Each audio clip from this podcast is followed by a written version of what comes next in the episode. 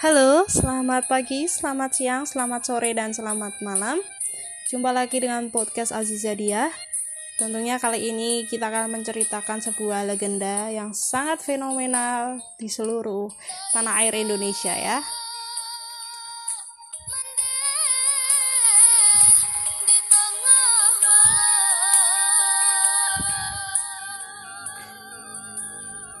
Yaitu legenda cerita Malin Kundang. Pada zaman dahulu, hiduplah seorang janda bersama seorang anak laki-laki di perkampungan pantai air manis Padang, Sumatera Barat. Perempuan itu bernama Mande Rubayah, sedangkan anak laki-lakinya bernama Malin Kundang. Sejak kanak-kanak Malin Kundang sudah ditinggal mati ayahnya. Pada saat Malin menginjak dewasa, ada kapal besar berlabuh di pantai air manis. Kedatangan kapal tersebut meneguhkan hatinya untuk pergi merantau. Bu, saya ingin mencari kerja, merantau ke negeri orang, kata Malin dengan suara lirih. Belum tentu setahun sekali ada kapal besar merapat ke pantai ini, saya akan mencari kerja agar nasib kita berubah dan terbebas dari kemiskinan.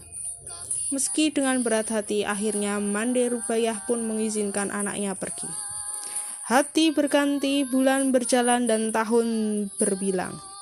Malin telah pergi meninggalkan kampungnya tanpa pernah memberi kabar pada ibunya. Pada suatu hari, sebuah kapal besar berlabuh di pantai air manis. Melihat hal itu, Mande Rubayah ikut berdesakan mendekati kapal tersebut. Ia sangat yakin bahwa lelaki muda itu adalah Malin Kundang. Tanpa canggung, ia langsung memeluk Malin erat-erat seolah takut kehilangan anaknya. Lalu ia pun menyapa Malin dengan suara serak karena menahan tangis bahagia. Malin, anakku, mengapa begitu lamanya engkau meninggalkan ibu? Malin terpana karena ia tak percaya bahwa wanita itu adalah ibunya. Sebelum sempat berpikir, istrinya yang cantik itu berkata, Ci, wanita buruk inikah ibumu? Mengapa kau membohongi aku?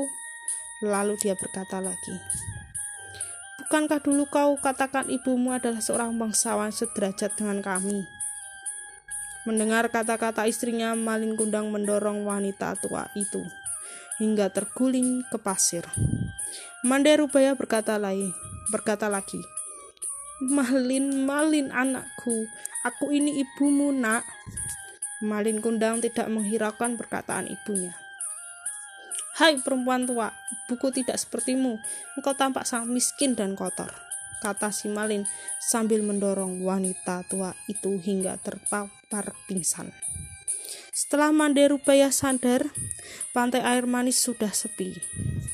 Di laut dilihatnya kapal Malin semakin menjauh. Hatinya perih seperti ditusuk-tusuk. Tangannya menengadahkan ke langit. Ia kemudian berseru, Ya Allah yang Maha Kuasa, kalau dia bukan anakku, aku maafkan perbuatannya tadi.